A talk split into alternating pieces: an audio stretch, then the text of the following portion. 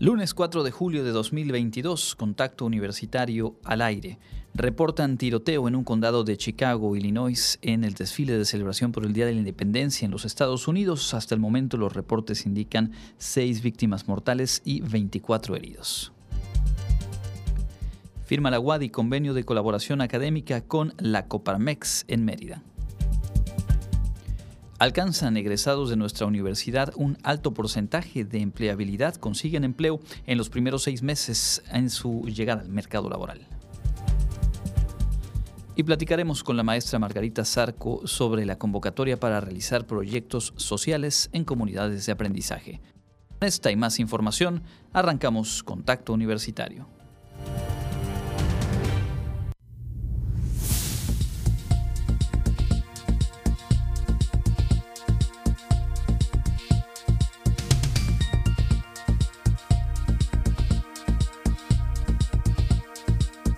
Contacto Universitario.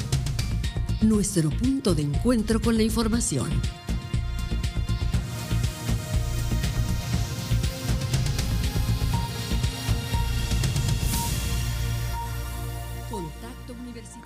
Muy buenas tardes, amigas y amigos de Radio Universidad. Un gusto saludarles, darles la bienvenida a este informativo contacto universitario que ponemos al aire de lunes a viernes a las 8 y a las 14 horas y los sábados a las 8 de la mañana. Mi nombre es Andrés Tinoco, junto con todo el equipo de producción y la asistencia técnica hoy de Sofía Vital.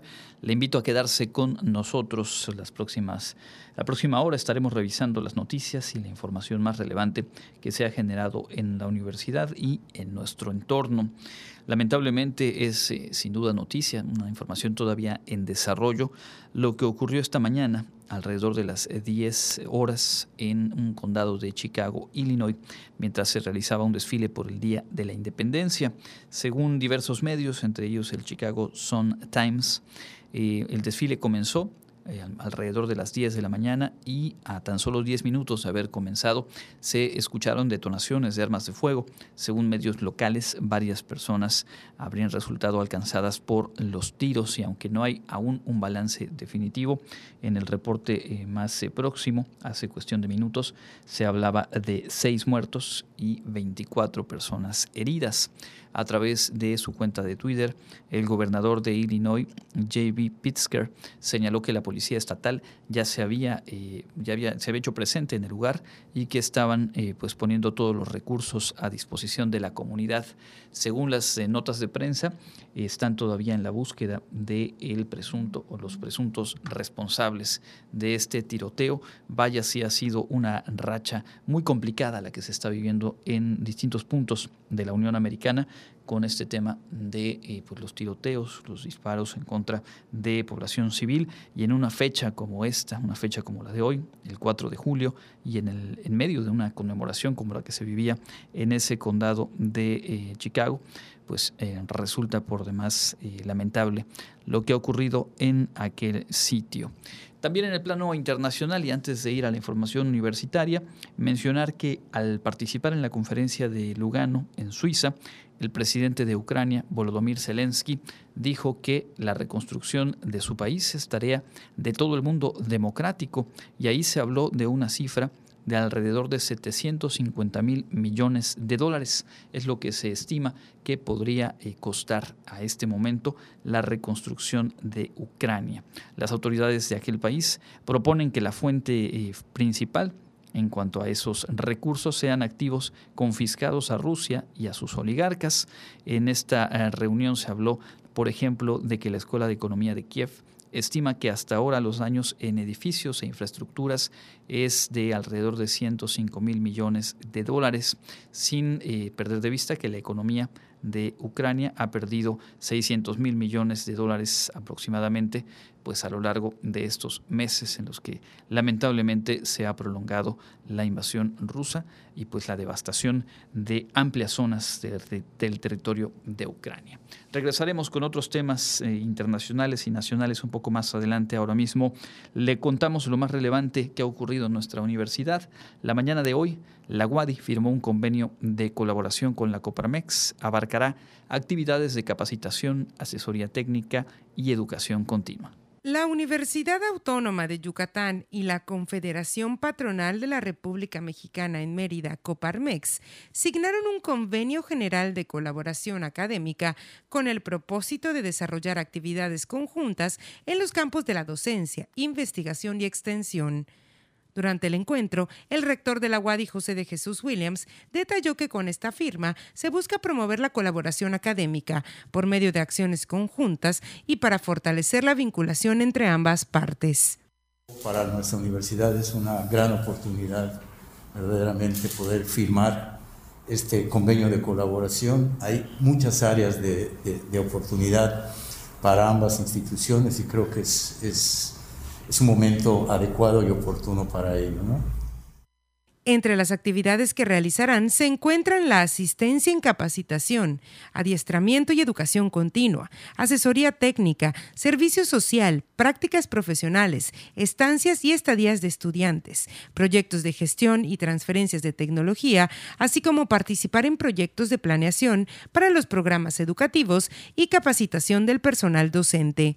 Bueno, en, este convenio general de colaboración académica, verdaderamente el menú de áreas de oportunidad que tenemos son bastantes. Voy a comenzar pensando en los estudiantes, lo que tiene que ver con la posibilidad de que puedan realizar servicio social. La parte de la práctica profesional, estos dos son áreas de oportunidad para que puedan poner en práctica lo aprendido dentro de la universidad y por supuesto son áreas de oportunidad para que puedan aprender cosas adicionales, diferentes, fuera de la, de la universidad. Al final, los procesos de enseñanza-aprendizaje son dentro y fuera de la universidad y por eso la importancia de la firma de este convenio. Por su parte, la presidenta del Centro Empresarial de Mérida, Beatriz Gómori Correa, subrayó que desde el empresariado están conscientes de que se necesita apostar a la formación de los jóvenes si queremos un mundo mejor y salir adelante. Tenemos muchas avenidas de posibilidades para trabajar juntos. Y como comentábamos hace un rato, necesitamos todos, todos apostarle a la educación y desde el empresariado estamos muy conscientes de que si queremos salir adelante, queremos que a todos nos vaya bien, necesitamos apostarle a la formación de nuestros jóvenes y de nuestros niños también, ¿no? En este caso, pues de nuestros jóvenes. Y pues es un honor para Coparmex firmar este convenio con nuestra máxima casa de estudios. Para Contacto Universitario, Clarisa Carrillo. Y hablando de vinculación con el sector empresarial, un amplio porcentaje de egresadas y egresados de la UADI consiguen un empleo en los primeros meses de concluir sus estudios. El 85% de los egresados de la UADI logran colocarse en algún puesto de trabajo durante los primeros seis meses después de concluir sus estudios, informó el director de Desarrollo Académico, Carlos Estrada Pinto. Precisó que año con año desde la institución se realiza un estudio de empleabilidad de todos los programas de estudio. Con esto han visto el alto porcentaje de jóvenes que logran insertarse en el mercado laboral. Afortunadamente, en el caso de la UADI, tienen una buena aceptación en, estas empresas, tanto locales como nacionales, inclusive las internacionales que están llegando. Pues estamos, estamos trabajando con ellos para poder cubrir el perfil que ellos requieren. Sectores como el turismo, alimentos, servicios, ingenierías y tecnologías de la información y comunicación son las principales áreas de empleabilidad, principalmente por las inversiones que se están dando en el Estado. En ese sentido, Estrada Pinto dio a conocer que autoridades universitarias sostienen reuniones de manera constante con directivos de las empresas para conocer de primera mano qué necesitan los egresados de esta casa de estudios para que los puedan contratar. Tenemos una vinculación con varias empresas de diferentes sectores y bueno, tenemos una bolsa de trabajo, tenemos también ferias de empleo y también empresas que se han acercado para que cursos que ellos tienen de capacitación los podamos ofrecer como asignaturas optativas para que los estudiantes puedan tener un tránsito más fluido hacia el mercado laboral, hacia esas empresas. Entonces, eh, como tenemos flexibilidad en los planes de estudio, podemos hacer adaptaciones de acuerdo a las demandas, a las necesidades y requerimientos del sector productivo. Para Contacto Universitario, Karen Clemente. En otros asuntos, este año 2022 nuestra universidad abrió por primera ocasión una convocatoria de ingreso a programas de licenciatura dirigida a jóvenes de los sectores vulnerables del Estado. Tuvo una respuesta muy positiva y varias decenas de estudiantes ya resultaron admitidos. Más de 120 solicitudes de la convocatoria Inclusión y Equidad para el ingreso a la UADI 2022 fueron ingresadas para ocupar un lugar en alguno de los 45 programas educativos. Así lo dio a conocer el director general de Desarrollo Académico, Carlos Estrada Pinto. Lo que nos llamó la atención es que alrededor de, unos 17 aspirantes de esta convocatoria lograron entrar pues en la convocatoria normal. O sea, con el, puntaje les alcanzó para estar en el grupo de, seleccionados con los más altos puntajes de una de, esa determinada carrera, inclusive dos de, de médico cirujano. ¿no? O sea que la verdad es que es Un, logro importantísimo. Y bueno, los demás lugares, bueno, ya se, se, repartieron. Entonces, bueno, ya tuvimos ahí, este, van a ser 79 aspirantes que, van a entrar a la universidad de esta convocatoria. Algunos van a entrar pues, por la convocatoria normal y los otros, eh, pues, este, ¿cómo se llaman? Por la convocatoria de, de inclusión y equidad. Destacó que los jóvenes aceptados, una vez que inicie el ciclo escolar en la universidad, tendrán un seguimiento puntual a través del programa de tutorías.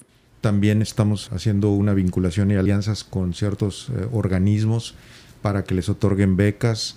Hay algunos albergues para estudiantes que también, eh, bueno, que son costo muy económico y que ya apartamos algunos lugares para, para los estudiantes que quisieran ese tipo de estancias, más que albergues, son como unas estancias para estudiantes. Bueno, los, pues los operan o los sostienen asociaciones civiles con las cuales ya hemos tenido pláticas y, y bueno, una vinculación. Este es un esfuerzo de la universidad para incrementar su cobertura y que más jóvenes ingresen, principalmente los que se encuentran en las comunidades de los municipios yucatecos. Para Contacto Universitario, Jensi Martínez. Como sabemos, se vive hoy por hoy en el país y aquí en el estado un repunte eh, todavía sostenido de los casos de contagios de COVID-19. En la Facultad de Medicina se ha puesto al servicio de todo público el Laboratorio de Rehabilitación Integrativa que atiende distintas dolencias que se han detectado como secuelas del COVID-19. Los detalles los tiene Clarisa Carrillo. La Facultad de Medicina de la Universidad Autónoma de Yucatán pone a disposición de la comunidad universitaria y el público en general el Laboratorio de Rehabilitación Integrativa, en el que se atienden a personas con problemas post-COVID-19 que van desde pulmonares hasta neurodegenerativos. El objetivo de este laboratorio es brindar atención a pacientes que padecieron COVID y que actualmente se encuentran afectados en su calidad de vida o independencia, desde la más leve hasta la más crítica. Esta unidad también sirve como escenario de aprendizaje para los jóvenes y profesores de la universidad, pues se investiga de primera mano las consecuencias y lesiones que deja el COVID-19 en los diferentes cuerpos humanos. A su vez, este laboratorio responde las preguntas de los pacientes que después de haber contraído la enfermedad o que acaban de ser dados de alta a nivel hospitalario, se preocupan, pues no son capaces de realizar actividades como recordar ciertas cosas, caminar largas distancias o practicar algún deporte. La atención que brinda el Laboratorio de Rehabilitación Integrativa es para todo público y tiene un horario de 7.30 a 14 horas de lunes a viernes. Para solicitar más información o una cita, se encuentra disponible el número 9995 93 2086. Este laboratorio se encuentra ubicado en la Unidad Universitaria de Rehabilitación en la calle 100, número 613, por 43 de la Colonia Inalámbrica. Para Contacto Universitario, Clarisa Carrillo. La Facultad de Ingeniería Química invita a profesionales eh, del área a participar en el Diplomado en Seguridad Alimentaria. Dará inicio en el mes de septiembre, pero las inscripciones ya están disponibles. Realizará el diplomado Seguridad Alimentaria que iniciará el próximo 9 de septiembre al 10 de diciembre del presente año. Dicho diplomado está dirigido al personal responsable de los controles de inocuidad de los alimentos, profesionales en la seguridad alimentaria, líderes de proyectos de inocuidad, así como responsables de implementación y mejora de sistemas de gestión.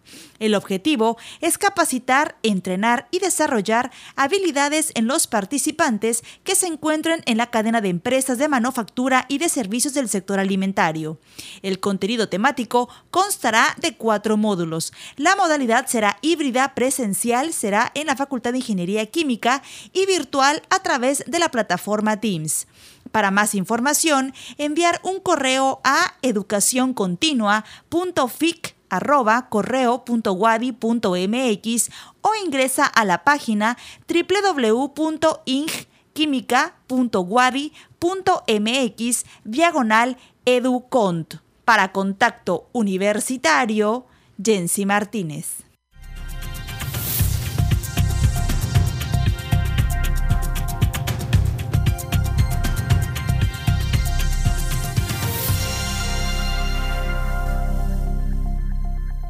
Muy buenas tardes, amigos de Radio Universidad y Contacto Universitario. El día de hoy nos enlazamos vía telefónica con la maestra Margarita Sarco Salgado, quien es responsable de la Unidad de Proyectos Sociales de la Universidad Autónoma de Yucatán, para que nos hable sobre esta convocatoria muy importante, Wadi Kellogg 2022. Buenas tardes, maestra, y muchísimas gracias por acompañarnos. Buenas tardes, Clarista. Eh, me da mucho gusto estar con ustedes, con la audiencia de Radio Guadi, para comentarles, pues, justamente del lanzamiento de dos convocatorias con financiamiento de la Fundación Kelos.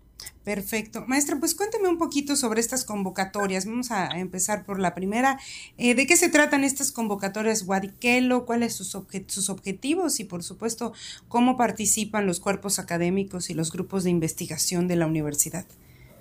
Sí, mira Clarisa, la primera convocatoria a la que me quiero referir es la, la convocatoria que hemos lanzado ya desde el 2012, que forma parte del programa de impulso a la realización de proyectos sociales en comunidades de aprendizaje. Siempre lleva este nombre largo, proyectos sociales en comunidades de aprendizaje, porque es una de sus características distintivas el que se realicen, se desarrollen los proyectos generando estrategias de comunicación, de trabajo colaborativo entre profesoras, profesores de nuestra universidad, haciendo comunidad de aprendizaje con estudiantes de sus em, facultades, tanto de licenciatura como de posgrado, y muy importante, integrando a personas de las localidades que participan en los proyectos y teniendo muy claro que juntos van a aprender, van a construir conocimientos y van a coordinar los proyectos sociales. Es la, la octava convocatoria de proyectos sociales que de manera ininterrumpida hemos podido estar convocando a la comunidad universitaria, a profesores y profesoras de cuerpos académicos y grupos de investigación de cualquiera de nuestras facultades y, que desarrollen estas iniciativas en los municipios que la Fundación Kelo tiene seleccionado, eh, que son los 13 municipios del sur y del oriente de nuestro estado, que tienen, por otro lado, eh, índices eh, que los señalan como municipios con alta marginalidad, con pobreza y también con que coincide que son municipios con un alto porcentaje de población maya que habla maya pero que también se autoadscribe como población maya. Entonces, básicamente podemos decir que esta convocatoria pues está dirigida para trabajar como universidad en estos municipios que son Cantamayec, Chaxinquín, Chancom, Chiquinzonot, Maní, Mayapán, Oshkutzcap, Tatsiu, Teabo, Tecom, Tixcacalcupul, Tixmehuac eh, y Yaxcabá. Perfecto. Maestra, ¿y cómo pueden participar en este caso, en esta convocatoria, los cuerpos académicos y los grupos de investigación que, que cumplan estos, como que estas eh, reglas o requisitos de que me comenta de los, de los municipios, de que tienen que ser muy hablantes, de alta marginalidad? Eh, ¿Cómo participan los, los cuerpos académicos? Sí, mira, esta es la octava convocatoria que tiene como objetivo consolidar este modelo de trabajo universitario y le hemos hecho algunas modificaciones relevantes en relación a las siete convocatorias anteriores, porque estamos justamente mejorando la convocatoria en aquellos aspectos que veíamos con, como áreas de oportunidad para mejorar la misma.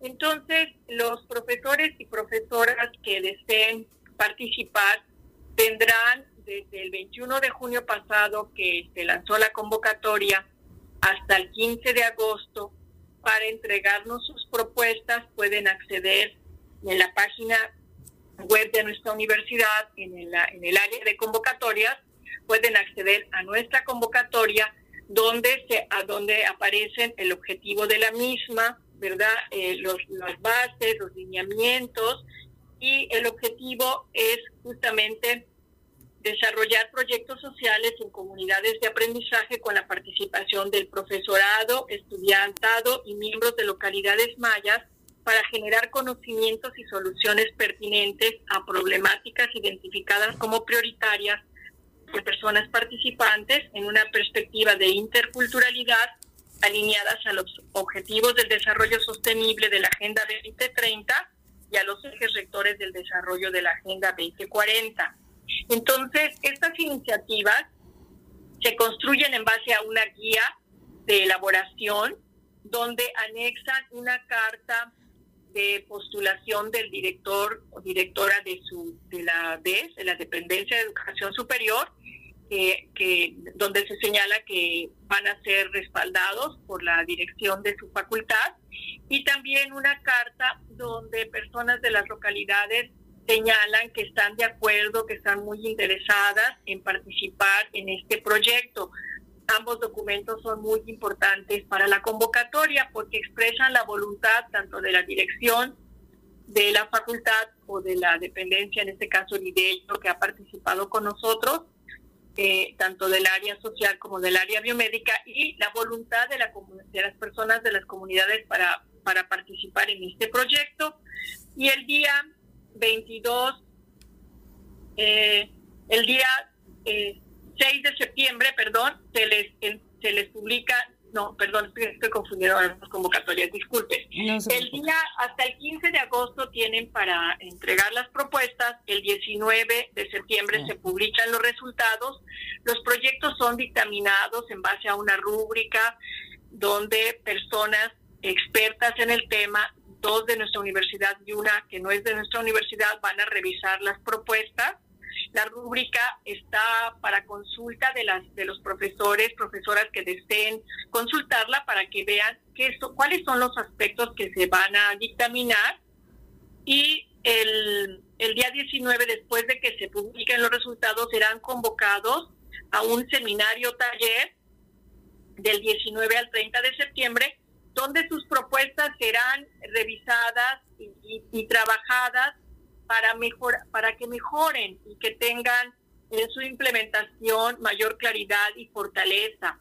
Por ejemplo, se revisará eh, su comunidad de aprendizaje, se revisará si tienen los aspectos de los indicadores para la evaluación, se revisará la metodología prioritaria para el trabajo donde particularmente la propuesta de investigación acción participativa será revisada. Entonces, le llamamos seminario taller porque en el seminario se podrán revisar conceptos, metodologías, teórica y taller en el sentido de que ellos podrán hacer mejoras a su, a su propuesta en base a estos aspectos sustantivos de la propuesta general de la convocatoria de tal manera que el, proyecto podrá ya dar inicio el primero de octubre próximo. Eh, contamos ya con los recursos de la Fundación Quedo en, nuestra universidad y el financiamiento es para tres años, hasta para el primer semestre del 2025, pero año con año se va revisando la propuesta, se van entregando informes, se va tanto técnicos como financieros para que podamos seguir contando con el apoyo de la de la de la Fundación Kellogg. Perfecto. Estamos platicando con la maestra Margarita Sarco Salgado, quien es responsable de la unidad de proyectos sociales de nuestra universidad sobre la convocatoria, en este caso Wadi Kellogg 2022. Maestra, nos comenta también que nos trae otra convocatoria para, para platicarnos un poquito más, ¿no? Sí, claro. Fíjate que nosotros desde el 2019 se empezó a construir el programa de innovación social universitaria PISU y está integrado en una de las agendas estratégicas de nuestra universidad. Es la, la acción 5 de la segunda agenda estratégica, que era justamente contar con un programa de innovación social para empoderar a las comunidades bajo un enfoque de responsabilidad y trascendencia y se implementa el programa de innovación social para desarrollar y potenciar la innovación social en la comunidad universitaria. Y justamente esta convocatoria, que es la primera de proyectos sociales, es donde eh, vamos, estamos convocando a profesores y profesoras de nuestra universidad que ya hayan desarrollado proyectos sociales en las siete convocatorias anteriores para que cuenten justamente con esa experiencia, con esos resultados, la identificación de esas áreas, eh, de esas oportunidades, no para mejorar, sino para retomar, donde justamente ellos a partir de la experiencia identifican cuáles son aquellos aspectos que de ser retomado, eh, de ser atendidos, pueden representar una innovación sustantiva para atender una problemática determinada. Entonces, esta convocatoria eh, tiene como objetivo el desarrollo de proyectos de innovación social para la creación de propuestas novedosas y sostenibles que den respuesta a problemáticas en localidades mayas de manera articulada e interdisciplinaria con enfoque intercultural y la participación ciudadana y en temas más acotados que en la primera convocatoria.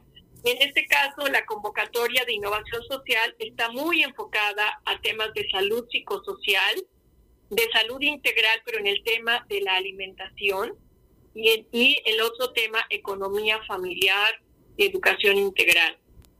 Entonces, hemos enfocado más estos temas eh, y a desarrollarse en el municipio de Yaxcabá, pero pudiendo también incidir en los otros 12 municipios que, que tiene seleccionados Kellogg, pero que deben incluir esta convocatoria a localidades del municipio de Yaxcabá. Entonces, ¿qué es lo que representa esta convocatoria de innovación social a diferencia de la convocatoria más amplia de proyectos sociales?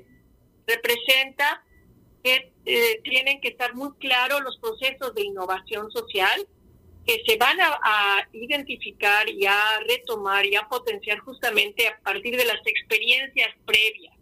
Entonces, la idea es que los profesores y profesoras eh, se integren a partir de sus experiencias previas y conformen proyectos con mayor diversidad disciplinaria y que todos tengan en común que ya han desarrollado proyectos sociales previos en determinadas áreas temáticas de estas que les acabo de mencionar. Entonces, los temas están más enfocados y también el área de incidencia en el municipio de Yaxcabá, pero no siendo exclusivamente Yaxcabá, sino pudiendo implementarse un mismo proyecto en varios municipios, pero sí incluyendo a las localidades, que son alrededor de 24 localidades del municipio de Yaxcabá.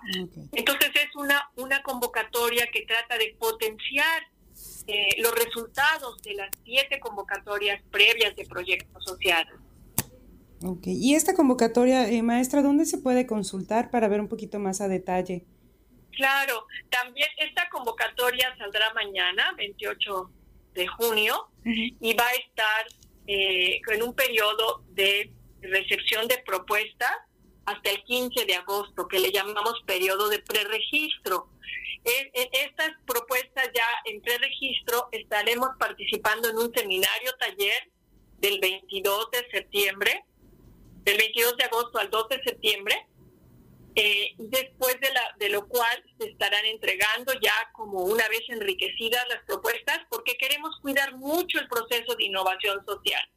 Estaremos colaborando para este fin el área eh, del PIDEM de nuestra universidad, que es el programa de, de emprendimiento de nuestra institucional de emprendimiento con la doctora Jessica Canto, para acompañar la formulación la construcción de la metodología de innovación social, de tal manera que entrarán a dictaminación del 10 al 21 de septiembre y se publicarán resultados el 24 de septiembre, y también para iniciar el primero de octubre. O sea, ambas convocatorias, después de haber participado en este proceso de construcción, de seminario, taller, de dictaminación, estarán listas para que se inicie su implementación el primero de octubre del 2022. Perfecto.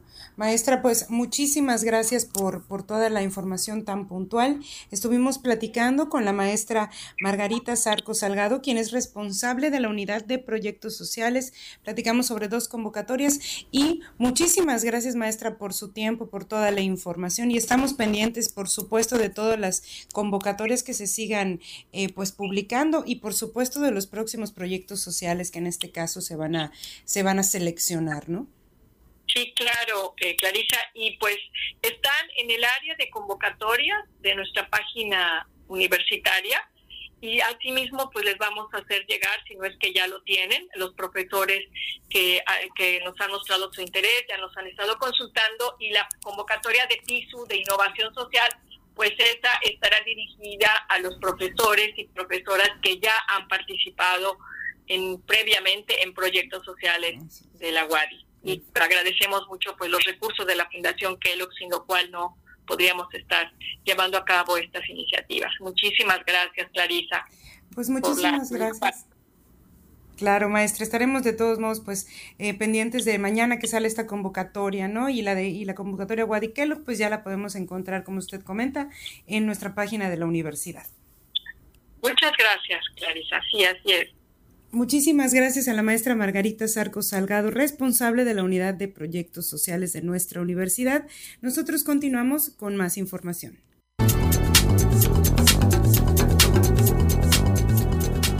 El Comité Institucional para la Atención de Fenómenos Meteorológicos Extremos de la UADI informa que este lunes 4 de julio tenemos clima caluroso con posibilidad de lluvias y tormentas eléctricas por la tarde-noche. La máxima temperatura estará en 38 grados Celsius y la mínima será de 23 grados en el amanecer de mañana martes. En la ciudad de Mérida, centro y oeste, la temperatura máxima será de 37 grados y la mínima de 24, con cielo medio nublado y lluvias. En la costa se esperan temperaturas máximas de 31 grados y mínimas de 25, con cielo mayormente despejado. En el sur y sureste del estado la temperatura más alta será de 38 grados y las mínimas de 23. El cielo estará nublado y con lluvias. En el este y noreste de Yucatán tendrán como máximo 38 grados y una temperatura mínima de 23. Para Contacto Universitario, Elena Pasos.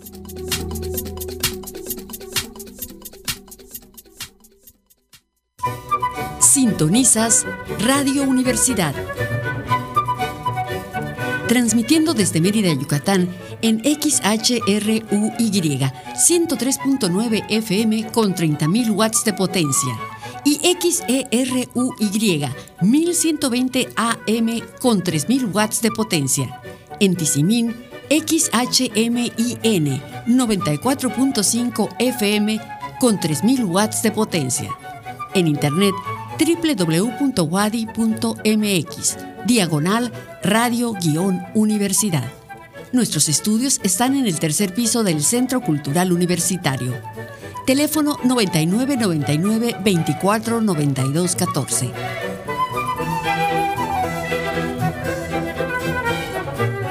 Radio, Universidad, tu alternativa. ¿Qué es valioso para ti?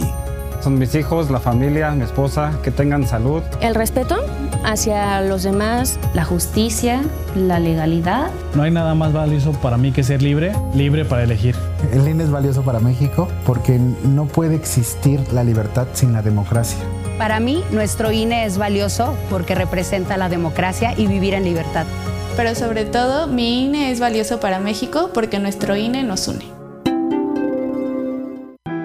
El Ejército y Fuerza Aérea Mexicanos te invitan a participar en la campaña Canje de Armas de Fuego, porque a todos nos importa la seguridad de nuestros seres queridos.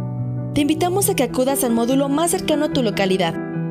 Ayúdanos a mejorar nuestra calidad de vida. Por un México libre de violencia. Ejército y Fuerza Aérea Mexicanos, la gran fuerza de México. Gobierno de México. Contacto Universitario, nuestro servicio informativo en radio.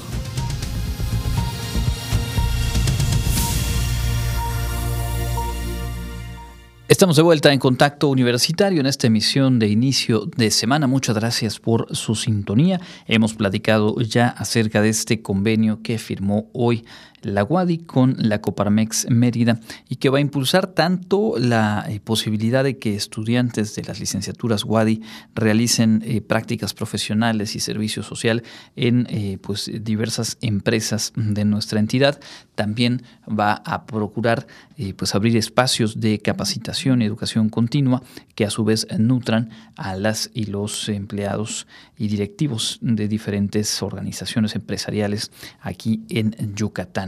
También escuchábamos ya los detalles de estas dos convocatorias que tienen que ver con proyectos sociales en comunidades de aprendizaje en la entrevista que realizó Clarisa Carrillo con la maestra Margarita Zarco Salgado.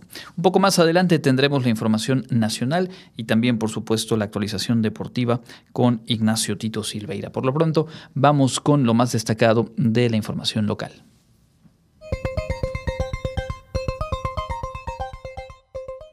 En información local, la Secretaría de Salud informó que este 3 de julio se detectaron 588 nuevos casos de COVID en Yucatán.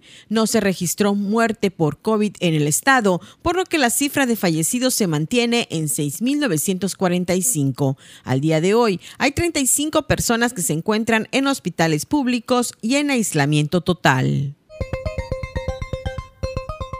La Dirección de Desarrollo Social espera emitir una nueva convocatoria del programa Computadora en Casa antes de que inicie el próximo ciclo escolar 2022-2023 para poder entregar entre 100 a 150 equipos al igual número de beneficiarios, informó su titular María José Cáceres Delgado indicó que la demanda es alta, pues se han recibido hasta mil solicitudes durante los tres o cuatro días en los que permanece abierta la convocatoria para la recepción de peticiones. Resaltó que en la mayoría de los casos las solicitudes son aceptadas y los apoyos entregados, aunque debido a que el número de computadoras es limitado, algunas familias deben esperar a la siguiente convocatoria para ser beneficiarios. El Ayuntamiento de Mérida coordinó en días pasados un foro destinado a la elaboración y aplicación de protocolos y estrategias para salvaguardar la integridad de la fauna del municipio en los casos de desastres naturales como huracanes. La directora de Desarrollo Sustentable, Alejandra Bolio Rojas, señaló que por medio de este curso los expertos comparten experiencias internacionales y locales para brindar herramientas a autoridades y organizaciones al aplicar programas y acciones relacionadas con el cuidado y protección de los animales e incluir a los animales en los planes de preparación ante un desastre. El programa del curso incluyó pláticas sobre albergues temporales con animales en desastres, preparando a la comunidad para el desastre, huracanes, investigando la crueldad animal y las peleas de perros, la cooperación interinstitucional y la medición del bienestar animal basado en cinco libertades. Para Contacto Universitario, Elena Pasos. Bien, en el plano nacional, eh, comentarle que eh, esta mañana el presidente de la República eh, confirmó que el próximo mes de noviembre se reunirá en nuestro país junto con los presidentes de Canadá, Justin Trudeau, o bueno, el primer ministro de Canadá, Justin Trudeau, y el presidente de los Estados Unidos, Joe Biden. Dijo que será para revisar diferentes temas vinculados con el tratado eh, comercial entre estas tres naciones. Mm, como hemos eh, dicho y como seguramente usted tiene en cuenta, el próximo martes eh, de mañana en 8, el presidente López Obrador viajará a Washington, D.C. para una reunión bilateral con Biden. Los temas en la agenda son migración, inversión para el desarrollo en Centroamérica, entrega de visas de trabajo a campesinos y la cooperación para afrontar la inflación ha dicho y ha reiterado que espera impulsar la implementación de un plan de desarrollo para Centroamérica, en, el cual incluye la propuesta, digamos, que lleva México, eh, entre otras cosas, eh, apoyar, financiar que se amplíen los programas Sembrando Vida y Jóvenes Construyendo el Futuro en Guatemala, Honduras y El Salvador. México, con, digamos, recursos propios, ya ha puesto en marcha eh, algunos, en algunos puntos de estas tres naciones, justamente los programas sociales, Sembrando Vida y Jóvenes Construyendo el Futuro. Pero desde el principio el señalamiento y la petición ha sido pues que el financiamiento desde los Estados Unidos se sume y de mayor amplitud a estos programas. Habrá que ver eh, qué suerte corren estas eh, negociaciones, este diálogo que eh, pues se va a llevar a cabo el próximo martes en la capital de los Estados Unidos. También sobre el tema del agua en Nuevo León, el presidente señaló hoy que ante esta escasez ha habido el apoyo y la participación de empresas ubicadas en la zona metropolitana de Nuevo León, pero que todavía es insuficiente. Dijo eh, que el agua que tienen asignada es muchísimo más de lo que se requiere para el consumo doméstico como hemos platicado aquí en varias ocasiones, el problema fundamental está en que las presas que abastecen al público urbano en la zona metropolitana de Monterrey están aportando 3.500 litros por segundo menos de lo que aportan en condiciones normales. Un déficit que tiene como consecuencia dejar sin agua a entre 1.3 y 1.5 millones de habitantes.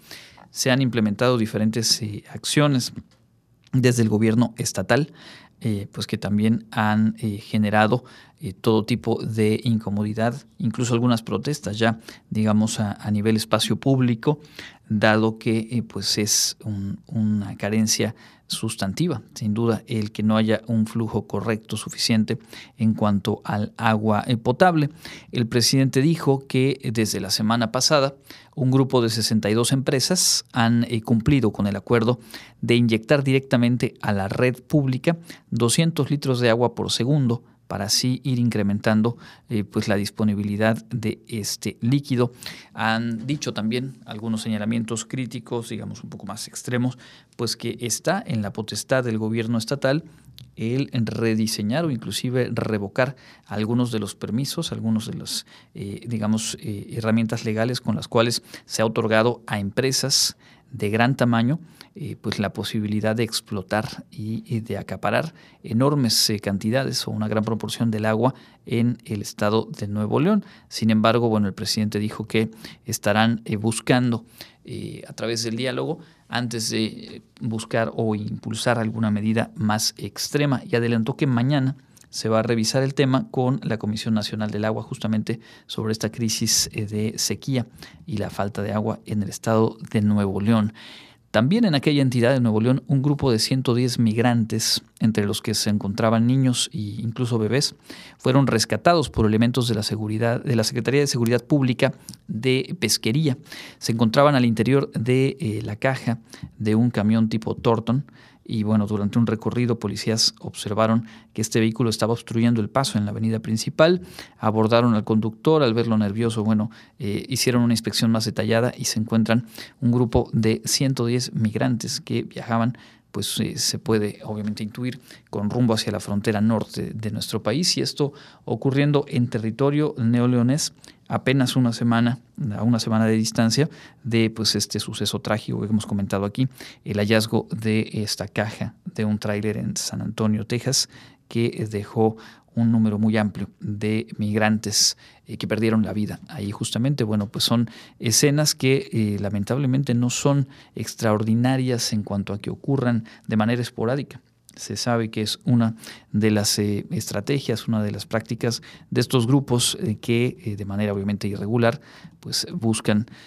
obtienen digamos sus recursos delinquiendo y buscando este tráfico de personas hacia el, pues, el Estados Unidos. Completamos este bloque de información nacional con lo que tiene que ver con la empresa española de energéticos Iberdrola.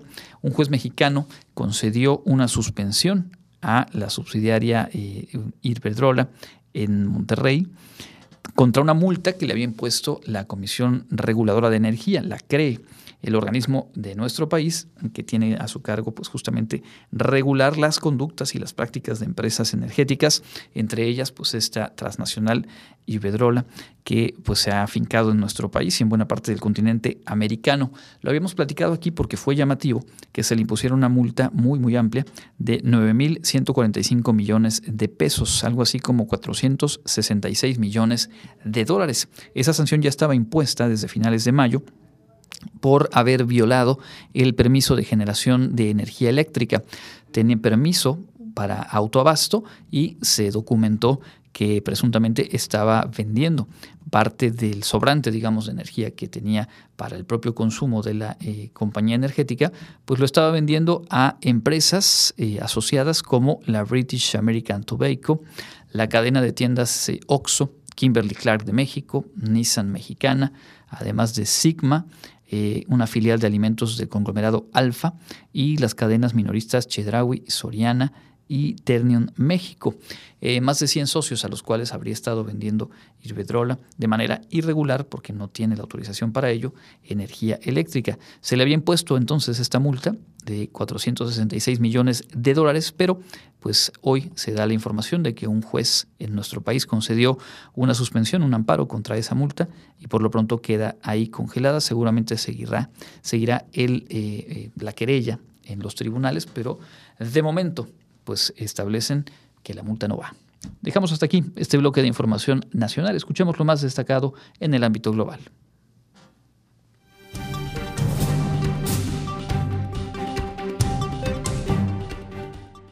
En el ámbito internacional, la convención que durante un año ha estado redactando una nueva constitución para Chile entregó este lunes su propuesta final de texto en una histórica ceremonia a la que acudió el presidente del país, Gabriel Boric. Los chilenos tendrán dos meses desde hoy para estudiar el texto, que declara a Chile un Estado social de derecho, y decidir en un referéndum el próximo 4 de septiembre si están satisfechos con él o si prefieren mantener la actual constitución, heredada de la dictadura de Augusto Pinochet.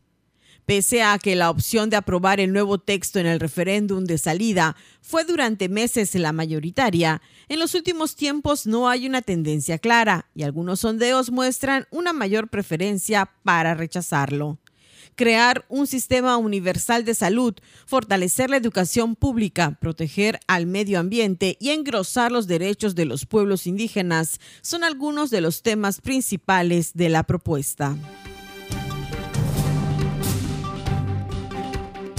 La policía de España desmanteló una organización dedicada a suministrar a redes de narcotráfico de distintos países unos aparatos conocidos como drones submarinos que son una especie de tabla de surf que viaja por la superficie del agua con un depósito en su parte inferior con capacidad para transportar entre 150 y 200 kilos de carga. Es la primera ocasión en la que se han intervenido este tipo de vehículos. Ambos aparatos con dispositivos GPS podían ser operados por los narcotraficantes desde cualquier lugar a través de distintos dispositivos, con los que se controla la salida, la ruta y la llegada hasta un punto donde se recogería el cargamento. En las pesquisas, los agentes identificaron también a varios ciudadanos marroquíes y daneses que estarían enviando desde el sur de España importantes cantidades de hachís hacia el norte de Europa, destinadas a las organizaciones criminales de origen magrebí, conocidas como Mocro Mafia. La Agencia Espacial de la NASA solicitó a la casa de subastas RR Auction, con sede en Boston, que suspenda la venta de algunas muestras del polvo recolectado durante la misión Apolo 11 en 1969, las cuales fueron suministradas como alimento a cucarachas en un experimento para determinar si las rocas lunares contenían algún tipo de patógeno que representara una amenaza para la vida terrestre. El polvo todavía le pertenece al gobierno federal, declaró un abogado de la NASA en una carta dirigida a la Casa de Remates. La misión Apolo 11 trajo más de 21.3 kilogramos de rocas lunares a la Tierra. Las cucarachas alimentadas con el polvo lunar fueron llevadas a la Universidad de Minnesota donde la entomóloga Marion Brooks las diseccionó y estudió. Ese material nunca fue devuelto a la NASA y en lugar de ello se exhibieron en la casa de Brooks. Al morir en 2007, su hija los vendió y ahora los ofrece un consignador de la casa de subastas RR Auction. Para Contacto Universitario, Elena Pasos.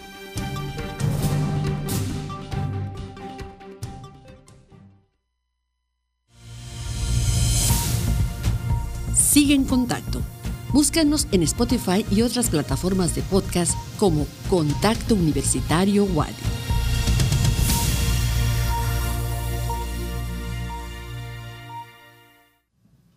Continuamos en contacto universitario. Como cada lunes, hoy queremos compartirles la información deportiva de nuestra casa de estudios y para ello ya está enlazado vía telefónica Ignacio Tito Silveira. Eh, pues eh, escuchamos eh, con una voz un poco gastada, pero con la información y el ánimo que te caracteriza. Bienvenido, Tito. Cuéntanos, por favor. Un saludo, profesor, y a toda la gente que nos escucha en Radio Universidad.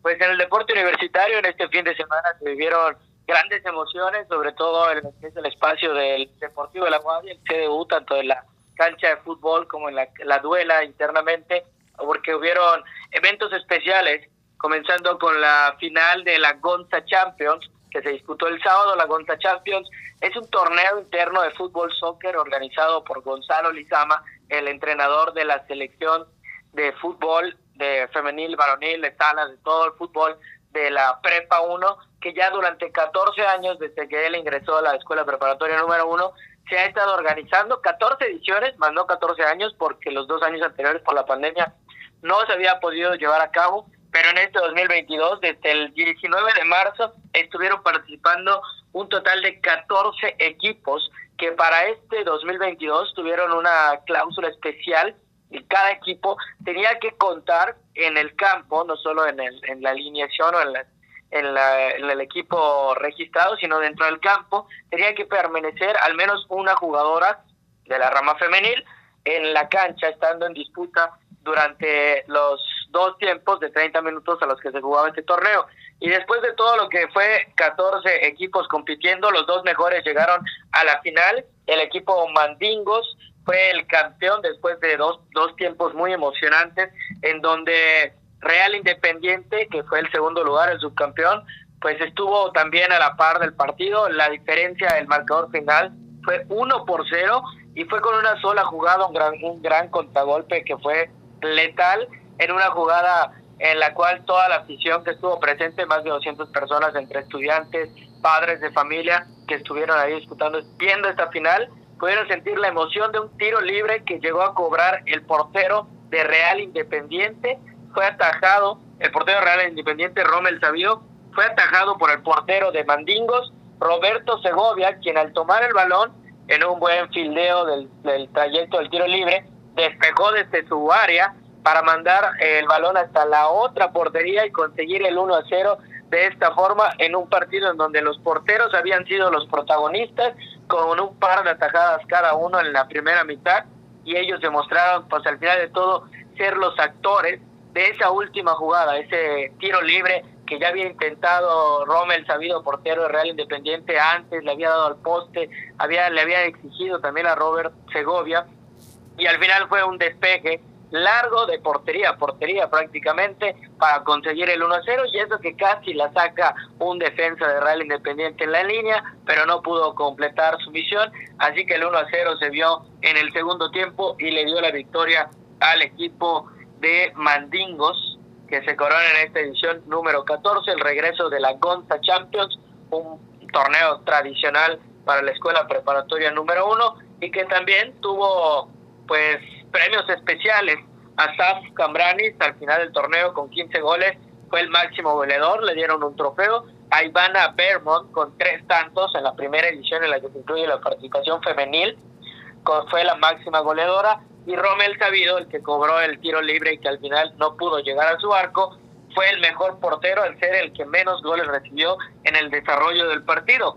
En este, pues en la ceremonia de premiación estuvieron presentes el ingeniero Carlos Rosas, director de la Escuela Preparatoria 1, junto con el maestro Javier Herrera, responsable del PICFIDE, y el profesor Gonzalo Lizama, organizador del torneo y entrenador de las selecciones de la Prepa 1, quien es el promotor de este tipo de torneos, que incluso desde hace 14 ediciones los mismos estudiantes han optado por nombrarla la Gonza Champions en honor a Gonzalo Lizama, a quien le mandamos también un saludo.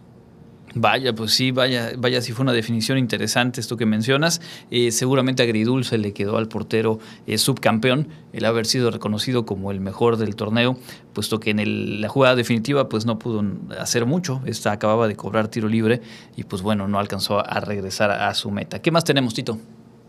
Pues ya para continuar, para cerrar también, pues la fiesta deportiva que se vivió en la duela del Centro Deportivo Universitario el domingo desde las 3 de la tarde con el juego de estrellas del fútbol de sala, de la, de la Liga Universitaria de Fútbol Sala, que vio sus juegos de estrellas tanto en la rama varonil como femenil. Y en la rama femenil, la selección oro superó a la selección azul con un marcador de 5 a 2.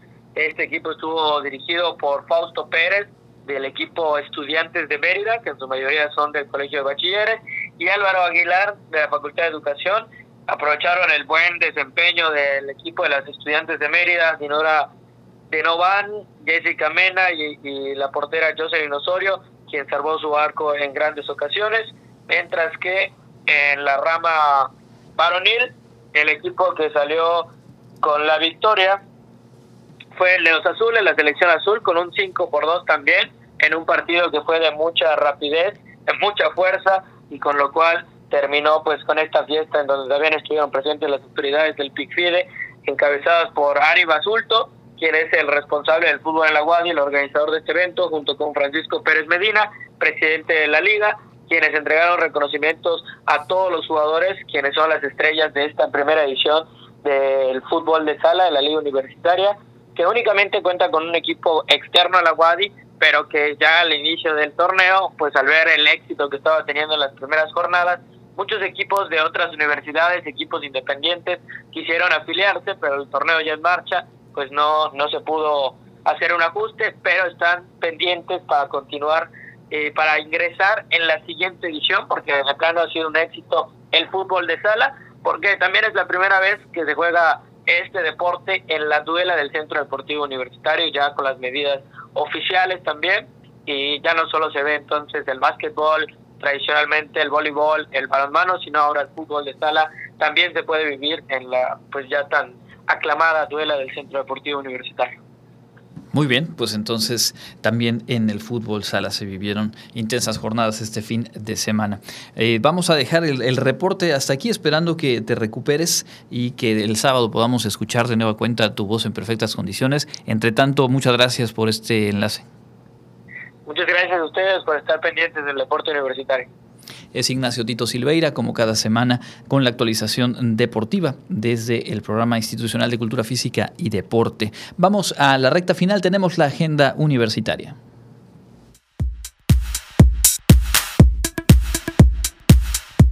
¿Qué tal amigos? Enseguida les presento la agenda universitaria. A los estudiantes universitarios se les invita a checar la convocatoria del programa de becas de inscripción WADI. Se extiende el periodo de solicitud de registro hasta el martes 5 de julio de 2022 a las 11.59 pm. Los resultados se publicarán el miércoles 13 de julio.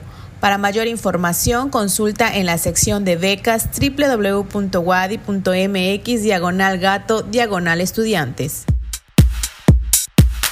Te invitamos a consultar la bolsa de trabajo Wadi con la finalidad de que encuentres las vacantes más recientes. Solo entra a la página www.bolsadetrabajo.wadi.mx.